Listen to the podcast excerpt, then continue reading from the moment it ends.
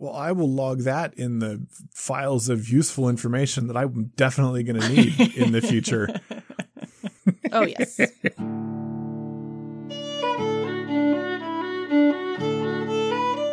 Welcome to Charlotte Mason Says. I'm John Schindel, here with my wife Crystal. Join us as we read and discuss the home education series.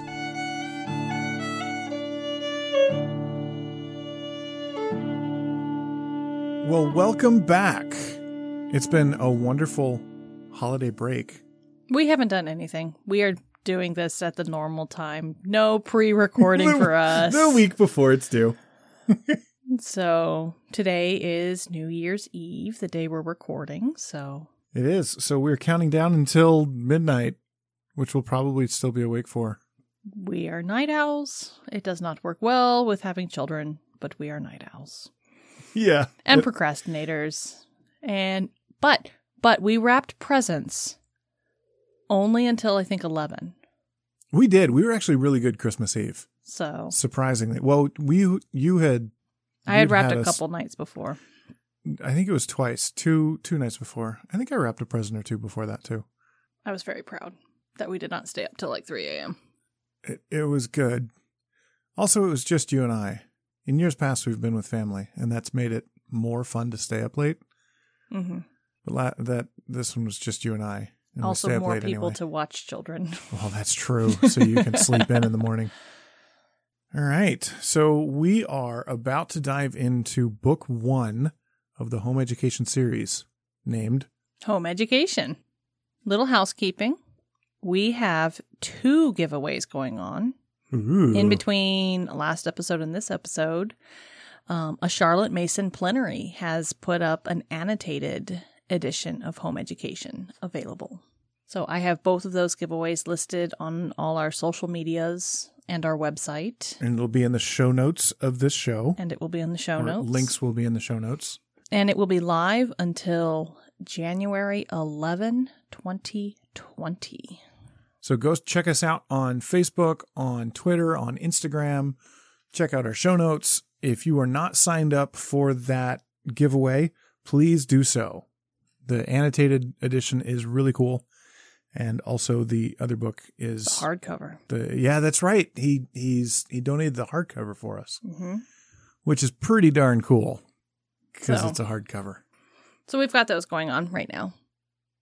Also, one thing I would love to do as we're going through the home education series is link to anything and everyone who has talked about the home education series. So if you have a favorite blogger or resource or anything, because home education has been gone through who knows how many times and how many iterations because it's it's the flagship it's number one it's where you start and i would love to be able to concisely and what's the word? Well, and not only consolidate, that, consolidate, consolidate. There's the word. Yeah.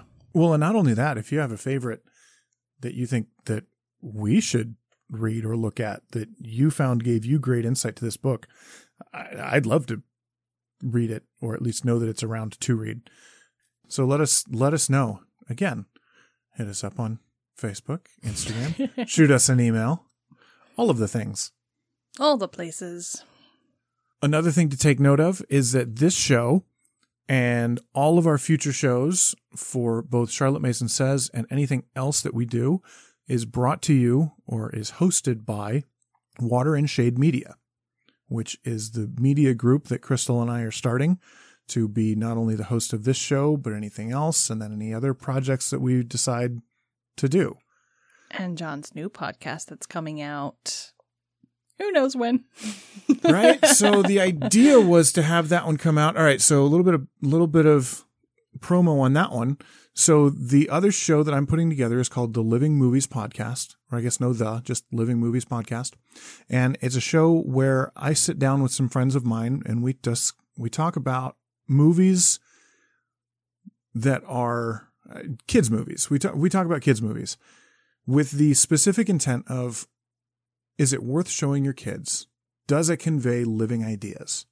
So we take the the idea of a living idea from Charlotte Mason, a living book. A living book, thank you. We take the idea of a living book, which Charlotte Mason speaks of uh, extensively living books. She also talks about living art. I remember having that discussion at some point as we finished up book two. Is she talked about having art that was living and not having, I guess, art drivel, twaddle, twaddle. I always think it's drivel. Having art twaddle. Well, if if you have books and art, then movies seems to make sense to me as kind of a combination of both of them. It's a visual art that tells a story. A different So- category. Yeah, it's a different category of art and and media, I guess. So we're going to be diving into kids movies and talking about the the ideas that they convey, uh, what quirks they have, what what historical value they may or may not have, and and just having a good time talking about movies. So the idea is that that'll release on Thursdays every other week.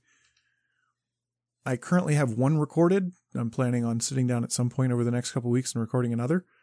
Um, my plan is still to release that on January 9, though. So be looking out for that. I'm I'm really excited about that project. It's going to be a lot of fun for me because I love movies and I love talking about them. Cool. All right, so there's there's a plug for that. Go so go check that out uh, wherever you find podcasts. That'll that'll be Living Movies podcast. And if you're listening for my voice, don't listen to this one because I'm not going to be on it. No, Crystal's not going to be on this one. This will be just me and and some other friends of mine. Okay, so let's see. Let's get Is into. that housekeeping? I think that's all the housekeeping items. Let's actually get into this book. So we wanted to start with the preface to the fourth edition of Book One, Home Education. So page, what is that? X- XVI, page 16. 16. Oh, Roman numerals. The bane of my existence. we finished last season by going over the principles, so we are not going to do that again. At least not until we're done with the book. That's true. I, you know what? I probably would enjoy going through the principles again at the end of this book, especially the ones outlined in this one. I guess they're not any different in this one than they were No, the this one has the same. It's it's um It's the last one, number 6 that book has six, the different numbering. the updated ones. Anyways, the preface to this fourth edition gives a general outline of what she wants to do, starting with putting forth a method of education resting upon a basis of natural law. That's what she's trying to do. Which honestly that kind of it gives me you you, you kind of read Charlotte Mason and you go, "Oh, this is like the way, the only way." But if this is a method of education resting on a basis of natural law, there can be other methods of education also resting on a basis of natural law. Right. So it's not like my way or the highway, as long as it's thought out and clear. Well, that's honestly that's one of the things I'm excited to get into in this book is actually what she did specifically. And we're going to talk about it as we dive into the first first couple pages here, but she talks about a method as compared to a system and how a method can easily devolve or evolve into a system. Mm-hmm. And I I could very easily see someone taking the the way that Charlotte Mason approached education and turning it into a system Mhm. with rules and grades and curriculum that you follow to the letter. So I'm I'm excited to get into this and figure out what actually the the physical what you do in her method is Mm-hmm. because right now at this point we have I have a pretty solid idea of what her philosophy is, why you educate, the goals of your education, where you want the child to end up, but it's the it's the specifics about how you implement that philosophy. But I definitely agree. I, I, I feel like with that statement right there, there there are multiple ways that you should be able to go about implementing this method. I don't know. It, I felt it gave you some freedom. And and while she's putting forth an option, she also acknowledges that it is an option, not necessarily the only way. She Right. obviously thinks it's the best way, Mhm. but it's not necessarily the only way. Right. And also, she wants to touch on the mother's duties to her children. And she quotes from the Reverend F.D. Maurice, who was from 1805 to 1872, an English Anglican theologian, an author, and one of the founders of Christian socialism. He founded Queen's College for Women in 1848, and it was a school for governesses. So he had Interesting. he had a a practical application of his belief in women and teaching.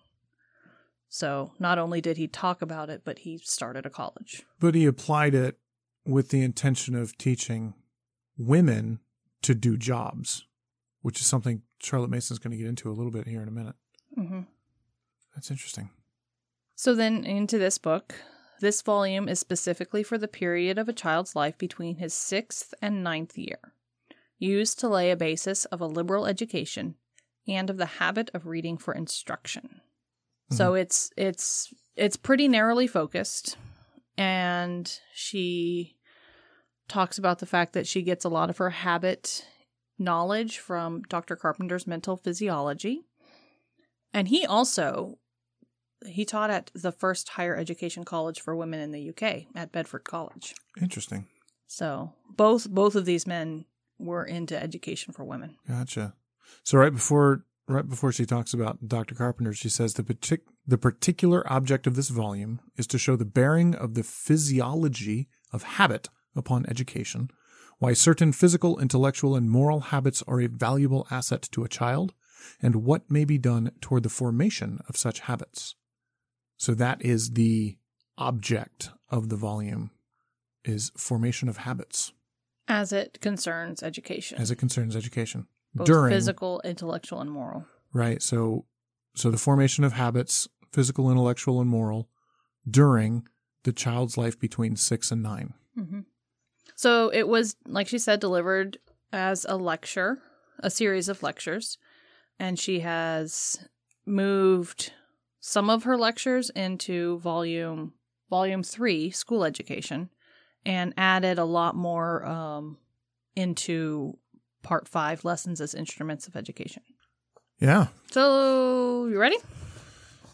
I guess we're diving in. Here we go. This is going to be interesting. So, home education, part one. So, now before we start this, the way that we're planning on breaking this out is as close as we can to about 10 page increments hmm because this one doesn't break out as cleanly as Parents and Children did, where it was just each chapter and we would do each chapter. So this one's going to be a little more sporadic and herky jerky, I think, but we're going to try and we're going to try and group parts together as they seem fit, but also as makes sense for a, a, a decent recording length. hmm So today we're in part one, the first two sections, some preliminary considerations, and one, a method of education. One other thing to take note of is while we were doing parents and children, we were also recording the audio for it for for folks who are auditory learners. The reason we did that for parents and children was because there was no audio recording available at the time. And there is for for this book for home education. You can find a free copy on LibriVox. You can find a copy from A Delectable Education on their website. So there's a couple different meth or there's a couple different routes you can go to find a recording of this one. So we will not be recording the readings of this because there's you can already get them in other places. So we'll go ahead and let you find those other places and and we'll just talk about it as we go. Yep. So this first section I thought was fascinating. Uh, she ends by saying, "We shall see all women with the capacity to work falling into the ranks of working women with definite tasks, fixed hours, and for wages, the pleasure and honor of doing useful work if they are under no necessity to earn money." And holy cow, was Charlotte Mason a prophet? Because that's what we see today. Well, I pulled a timeline from Wikipedia about women in the workforce. Okay. and it was saying that they gained the increase of women in the labor force in Western countries gained momentum in the late 19th century. From this point, women, at that point, women married early on and were defined by their marriages. And if they entered the workforce, it was out of necessity. Right. So from 1890 to 1930, women in the workforce were typically young and unmarried. Towards the end of the 1920s, we start entering the second phase where married women begin to exit the workforce less and less. And also, laws requiring like that forced women out of the workforce when they got married were eliminated, allowing more participation for married women because Gotcha. now it was legal. Because now it's not illegal. Exactly. Um, and women did not normally work to fulfill a personal need to define one's character or social worth. They worked out of necessity. So that's this the first phase, first and second phase. Then the third phase, um, the 50s to the 70s, kind of started roots of a revolution where women would go to college and work through marriage, maybe even go to grad school. But a lot still had an expe- expectation of a brief workforce participation, followed by not necessarily a career, but marriage and kids and home life. Right. And the fourth phase, known as the Quiet Revolution, began in the 70s and continues today, where instead of going to kind of pink collar job like teaching and nursing and and that's kind of fields they would start entering medicine, law, dental, business and expanding their own horizons and what it means to have identity as a working person. And yeah, it just it it it progressed from there. So there's a brief timeline of women in the workplace. Interesting. Well, and and it kind of proves the point that she legitimately was a prophet and saw that that was coming. Yeah. Because that's how we live today. Women women are in the workforce just as much as men are. And also, and this is one thing that I'll be interested to get into as we go through this book, there are stay-at-home dads now. Mm-hmm. When I don't know if that was even a thing when she was writing these books.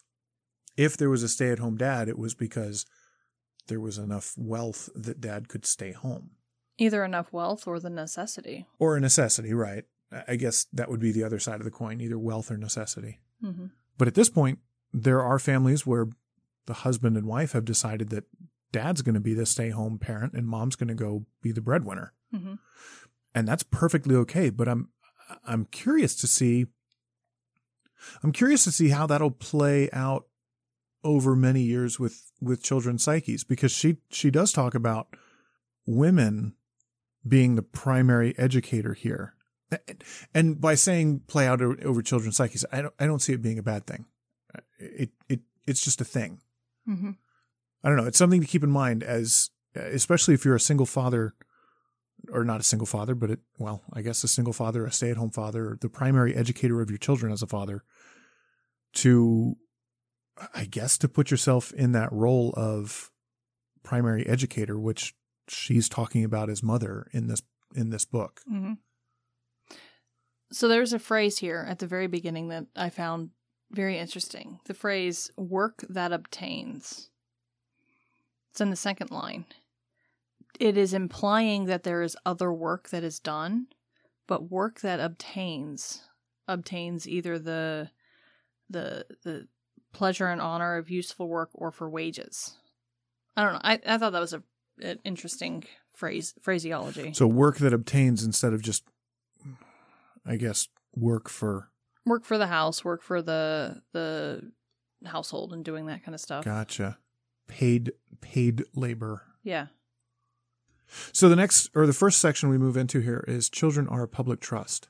And this is something I remember talking about early in Parents and Children and being kind of agreeing, but also not totally. And I think I think that might be where we see some some British and American differences in ideology. At least British in the late 1800s and English in the early 2000s. Not English, American. It was early because it was chapter one. Was it chapter one? It was chapter one. Well, it was definitely early in that book then. For reference, that's episode four.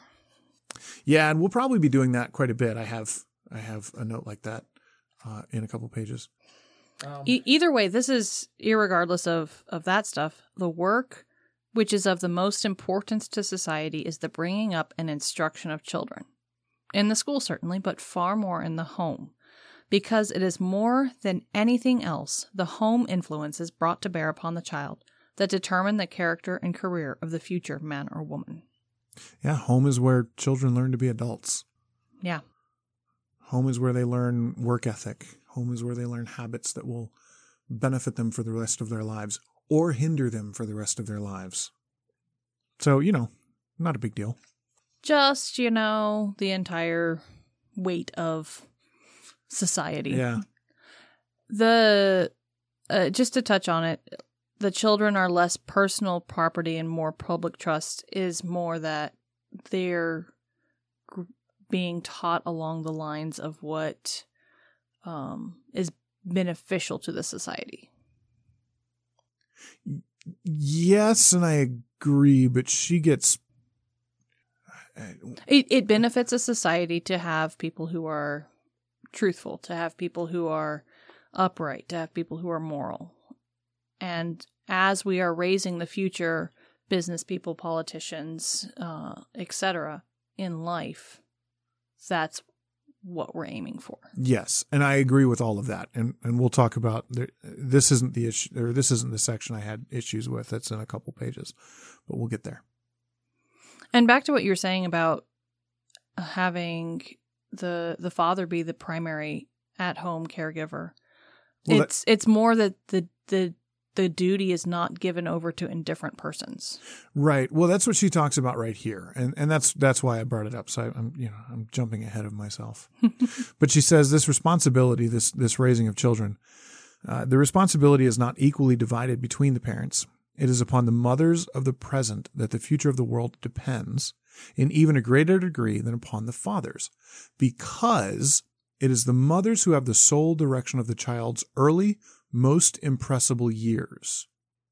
So it's that last phrase right there. It's because mothers are there at the beginning. Mm-hmm. Well, if it's a father who's there at the beginning, then it's it's not equally divided among the parents. It falls upon the father Mm-hmm. Because it's the father that's there in those early years. Mm-hmm. Even even though there's still something special about mom. Mhm. There, there's in a, in a family for children. There's something special about mom because mom is different than dad. So that that's that's why it makes me. I don't know if if eager or interested is the wrong word, but but it makes me kind of want to see the.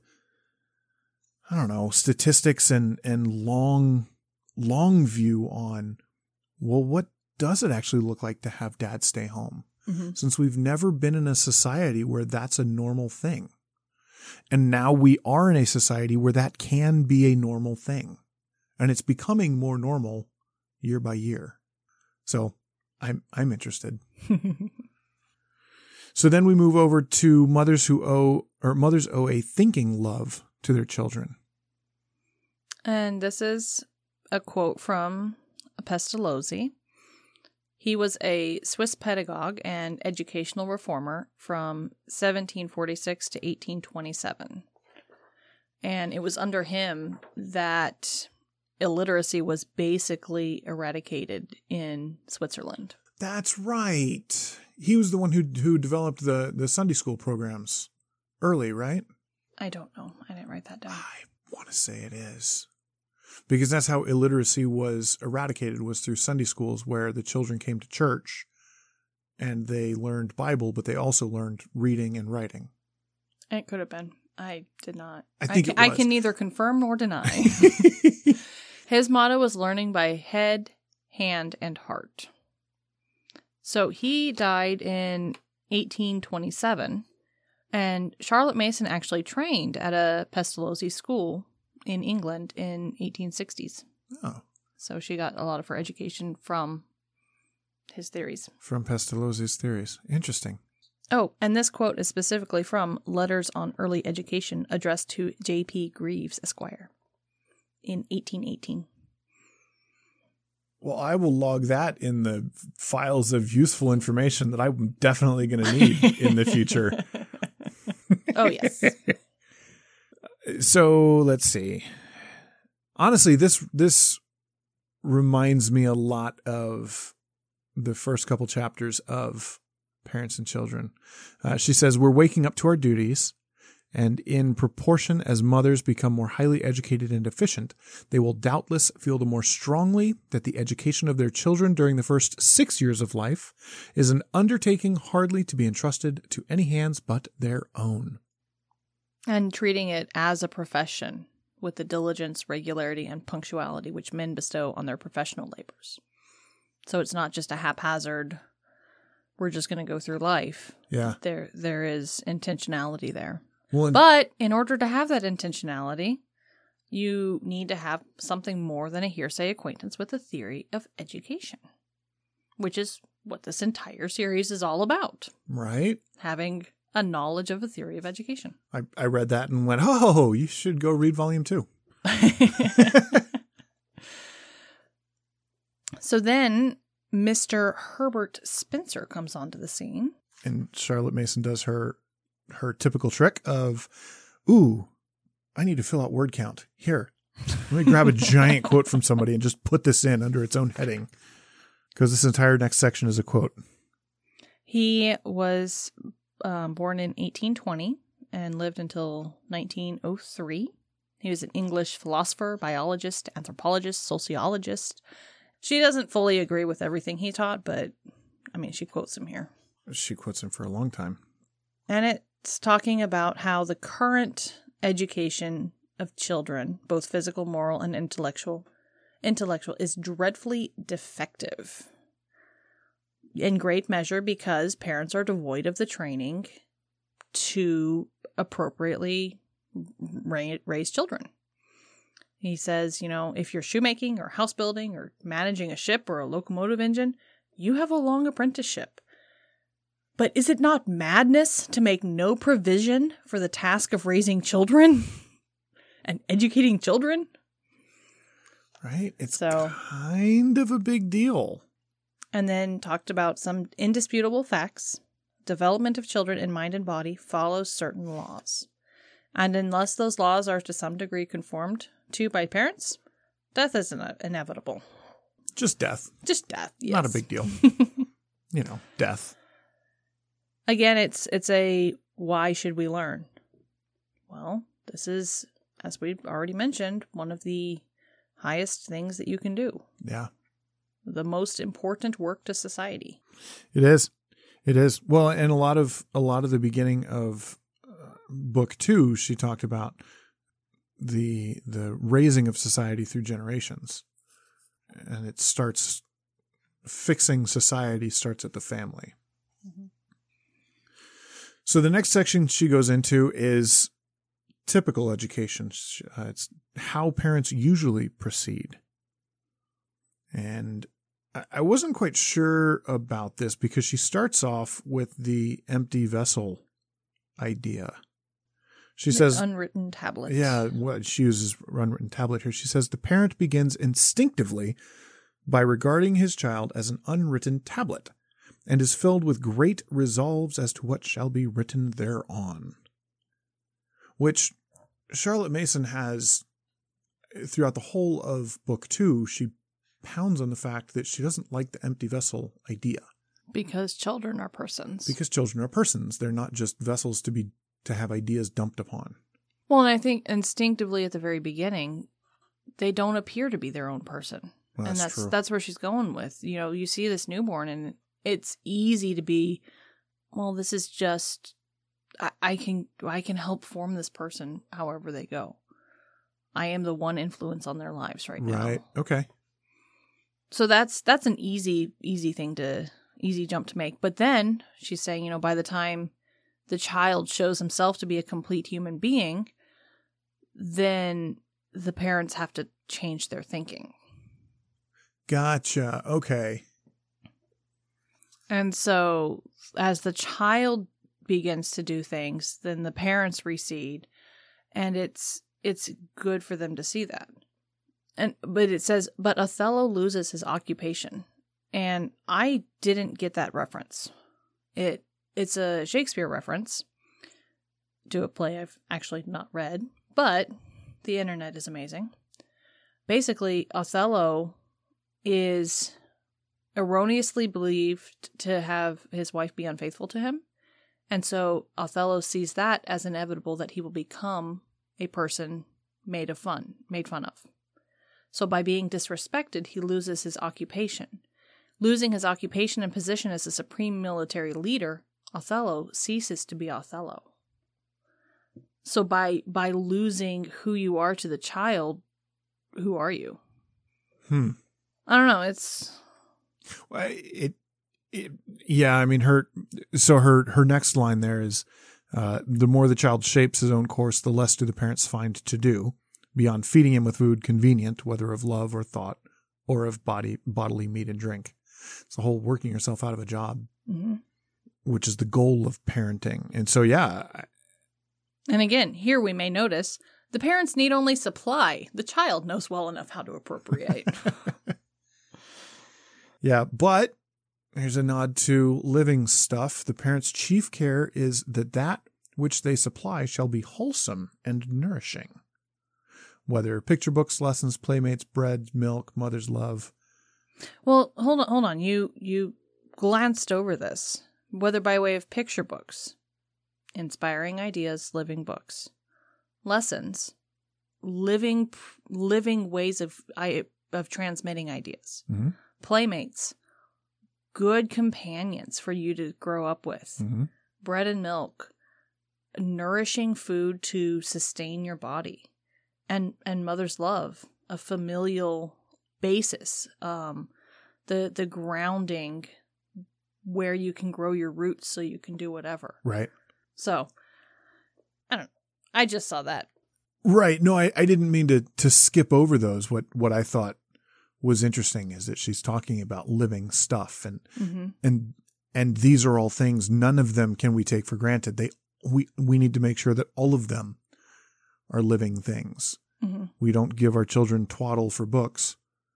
We also don't give our children twaddle for lessons or playmates or food or love.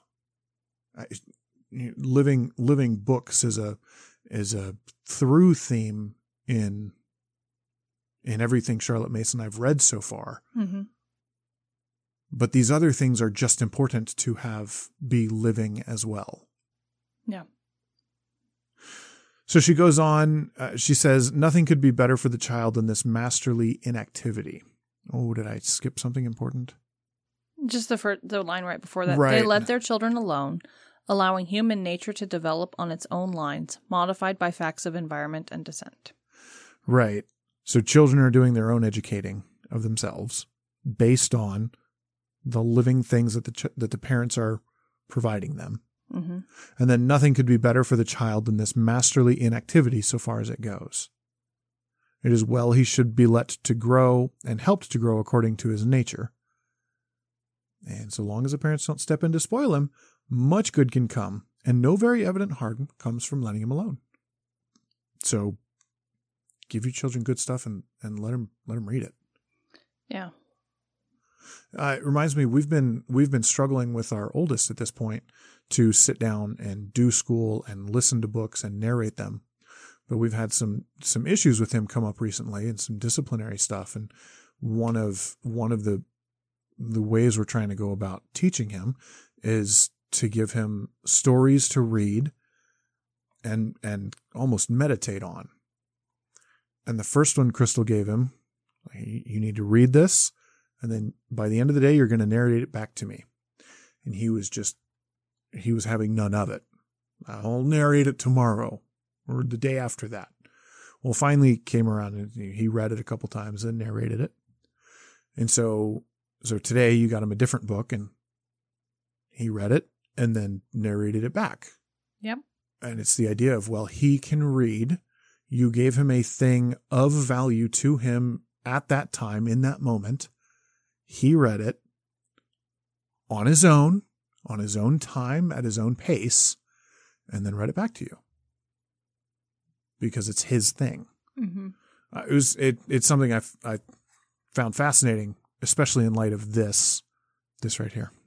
Well, and I think this is even before reading the the masterly inactivity. That's the, the time to process things. Yes, Well, and while this covers a part, it does not cover the serious part of the parents' calling. Well, because I'd like to say that I let my children uh, master Masterly inactivity. masterly inactivity by ignoring them for long periods of time. You are very good at it, I know. and they ignore you as well. Yeah, it's great. It is so frustrating. We ignore each other well. They go off and play, and I do too. It's great. and every once in a while, they'll bring me a thing, and I'll look at it, and wow, that's cool, and and then they'll go back to doing their thing. You go, kids. Go do your thing. It's great. this great teacher among us um, is the Reverend F.D. Maurice. Where are we at? Um, page five at the bottom. A generation ago, a great teacher amongst us, never wearied about reiterating that the divine plan. Gotcha. Okay, sorry, you you, you jumped a bit. I jumped a half a paragraph. You did. You did. It wasn't very far. Sorry, I, f- I forgot that she even had a person here. So who who is this great teacher who a generation ago never wearied of reiterating that in the divine plan the family is the unit of the nation? It was F.D. Maurice. and that's the part that you take issue with. Right. So on the next page, she says children are the property of the nation to be brought up for the nation as is best for the nation and not according to the whim of individual parents. The law is for the punishment of evildoers, for the praise of them that do well. So practically, parents have very free play, but it is as well we should remember that the children are a national trust whose bringing up is the concern of all even those unmarried and childless persons whose part in the game is a ra- is the rather dreary one of looking on. It's the legal and almost militant wording that I struggle with. That they're the property of the nation. That it's the law is for punishment of evildoers. It's well, even the Bible says that. But the Bible says it that the children are the property of the nation, the nation being either the nation of Israel or or the the body of believers. Well, no, the law is for the punishment of evildoers part. Well, yeah, that's also true. I, yeah, it's. I, I guess it's the fact that she's saying the children are the property of the nation, and I take issue with, I guess that specific word, the the property of because we're not property of a nation. We, we are our own free individuals who have grouped together in a society to live in accordance with one another. Your American is showing. I it's it so is, and I think this is her Brit showing, and I don't think it's a bad thing. It's just, man, it it it it grates on my spine when I read that. A hundred years ago, Brit. A hundred years ago, Brit. Uh, yeah. So anyway, I, I I take some issue with with the language of that paragraph. Well, and that actually concludes that first section of some pre- preliminary considerations. It does. Although, as much as I say I disagree with the specific language she uses, the the spirit of it makes sense. The children are for the nation, and we are trying. We it is our goal to raise our children to be individual citizens of the nation to mm-hmm. be good and useful for the nation, to to edify those around them, to to to bring life. I guess it's just the word property that that irks you. yep, it it triggers me. I'm triggered. Oh my goodness, you millennial. I'm, yep. Anyways, one, a method of education. So she starts talking about traditional methods where basically the scientific revolutions have thrown out the traditions of the elders as being a highly esteemed form of education. And so now we have to, we're kind of floundering as to what we do. And we have to find out what we're doing in as far as education goes. She's put in a few examples. The first is the mother using the slipper now and then, where now it's pretty much generally disallowed. And again, the for the food, plainer the better, hunger's the sauce, where now it's they have at least as nourish as appetizing as adults have, if not they get their choice of foods. And again, the, another example, the principle of hardness, where the child is uh, brought up extremely tough, but now they're not allowed to suffer fatigue or exposure. So she's kind of outlining the the history and the ways we used to do things as and how they've changed and what they are now. Now being her her time. Um, formerly, they were brought up in subjection. Now the elders give place, and the world is made for the children. Another example was in French Home Life, which is a book, not a magazine or something, about the the parents fake going to sleep so that their child would be happy instead of going out to dinner. Oh, that's what that is. Okay, I was having I wasn't quite sure where she was going with that because well, we do that too. We don't leave the house until the children are asleep because well, it's just easier on everyone. No, this is the child said, You're not leaving. You're going to sleep with me. And they're getting ready to go to a dinner party. Yeah, so instead they went to sleep. It, it's the idea of, you know, taking off your formal dress, all your jewels, all everything that you just did to get ready because your three year old wants you to. And your three year old wants you to stay with her until she's asleep. Which is interesting because we have a, well, I guess she's freshly turned four. We don't have a three year old right now. We do not have any three year olds in our house. Huh. No three year olds here. No three year olds. Although someone did tell me at Lowe's when I was buying some things earlier that she noticed I had twins and was like, Oh, how old are they? And I was like, They're two and change. She's like, Oh, three's worse. Okay. Thanks, lady. I we're leaving now. We had a connection and then you just destroyed it. Yeah. Goes back to the whole your mindset towards the age determines how it actually Right. goes. So basically, she says if a parent who does not follow reasonably a method of education fully thought out fails, now more than ever, to fulfill the claims his children have upon him. And those claims go back to that thinking love and that the the our work of society is bringing up and instructing children. Gotcha. Okay. So, full circle, in order to do this properly, we need to think out, fully thought think out our method of education and follow it. So that brings up the next question. What is a method? We talked about system and method a lot in chapter 16 of Parents and Children, which was episode 38. hmm I had that written down as well. Haha. Yes. Great we, minds. We remember things. No, I looked them up. I remember talking about them. I, I looked it up also. So she's she starts out here. Method implies two things: a way to an end and step-by-step progress in that way. Further, the following of a method implies an idea, a mental image of the end or object to be arrived at. It's natural, easy, yielding, unobtrusive, simple, just like nature, watchful, careful, all pervading, all compelling.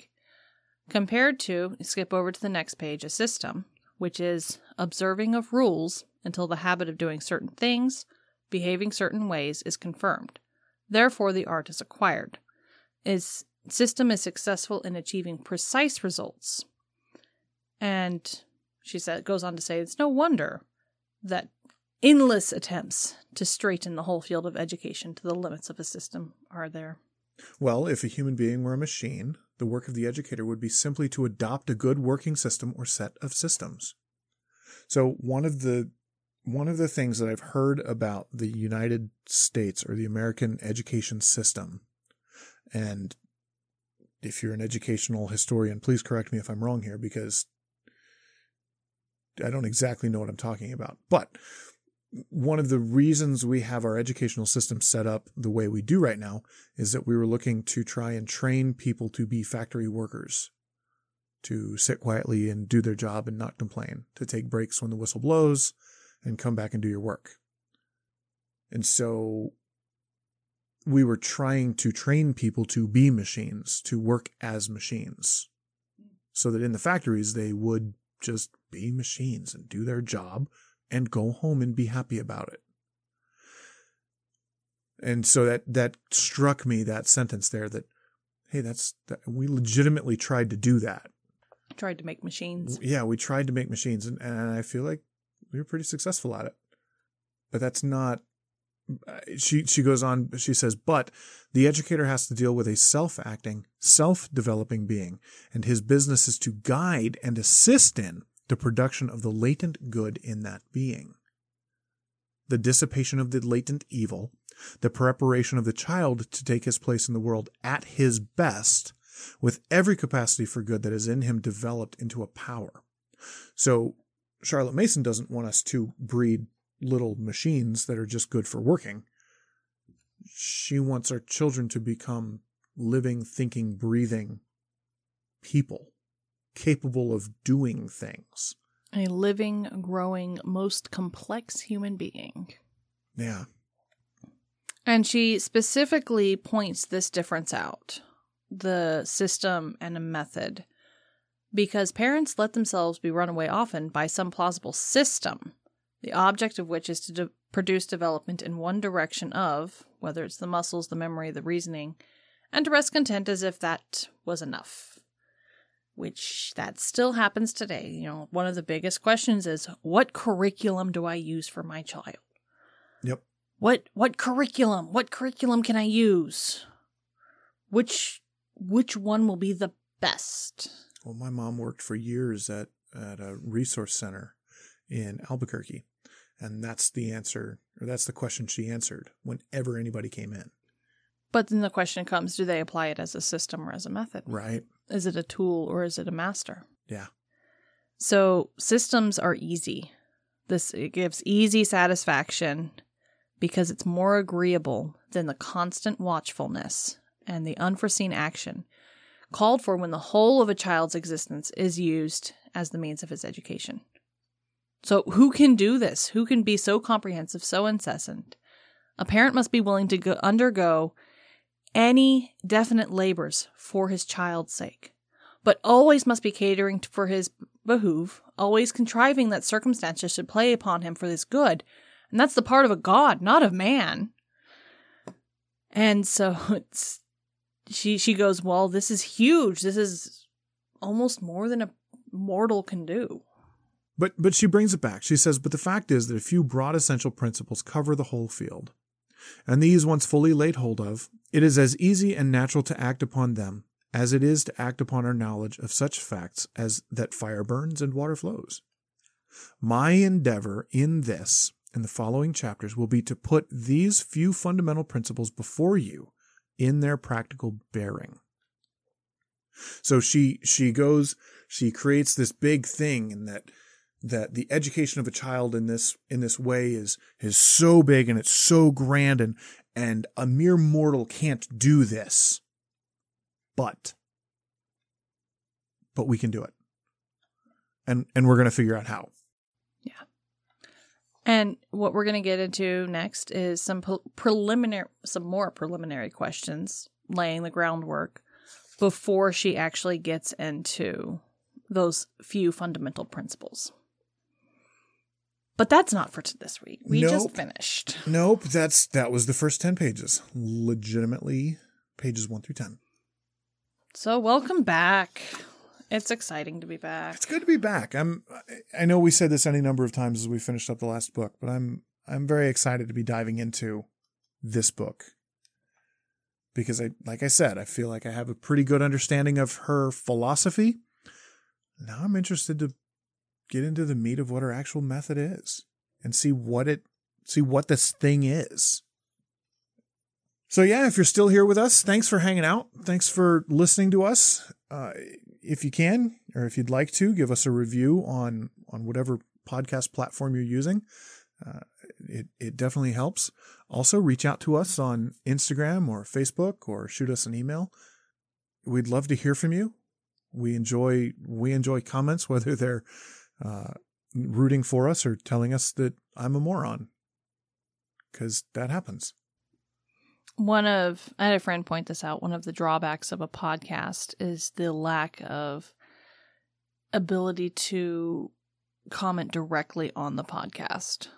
Oh, yes, you can go to our website and do that. You can go to other platforms and do yeah, that. That's true. But just it it's it's another step to take. Yeah. So it's it's a little harder to build that type of community. That's true. That is true because you do have to take that extra step. But I will say uh, we we try and be pretty quick to respond. And so even if you just shoot us a tweet or something or or I mean I guess finding our Instagram and posting on that is a couple extra steps, but but yeah, I mean we're it, it is it is a drawback of the medium. Yeah. And I and I know that from the podcasts I listen to. I feel like I have a relationship with the people I listen to, even though they don't know me from Adam. Mm-hmm. But but I I know them. I know their voices. I know their personalities. I know what they like and don't like. It was an interesting thought It is. that you have to go to a different platform to engage as opposed to one platform for everything. Right. Like if if oh, th- uh, this is the other thing. We're planning on posting these to YouTube, aren't we? We are. So that's the other thing is if you're watching this on YouTube, uh, hit like and subscribe, and then also hit the the little bell notification thing so you actually get a notification for when you're listening to it on YouTube. Crystal's looking at me with a blank view because she has no idea. what I'm talking about. I don't YouTube. But if you watch YouTube videos, you know that everyone who posts the YouTube videos says those. excuse me. But if but if you watch YouTube videos, you know that that's the same thing all of them say is hit like and subscribe and then hit the little notification bell so that you'll be notified every time we drop a new episode, which is going to be once a week. so it's less important than most others, but do those things. But that is one one benefit that the YouTube platform offers is that you have that comment section right there ready to go all the time. That's true. So I, I honestly I don't I've not even looked at our YouTube thing. I, I don't know how YouTube comments stuff or interactions work. So that'll be something new to find out. but if you are watching it on YouTube, feel free to comment and and tell us tell us how right or wrong we are. And how to use YouTube better. And how to use and how to use YouTube better. Who knows? Maybe it'll be a good thing for us. I bet there are YouTube tutorials about how to use YouTube. Nah. I don't do tutorials. They're lame. That's how I've gotten this far in my life. I replaced a window in a door because of YouTube. I've done a lot of things because of YouTube. I was very proud of that one. I've changed brakes. I'm going to change the oil on my motorcycle here pretty soon. I'm excited about that. Anyways, we digress. Good night.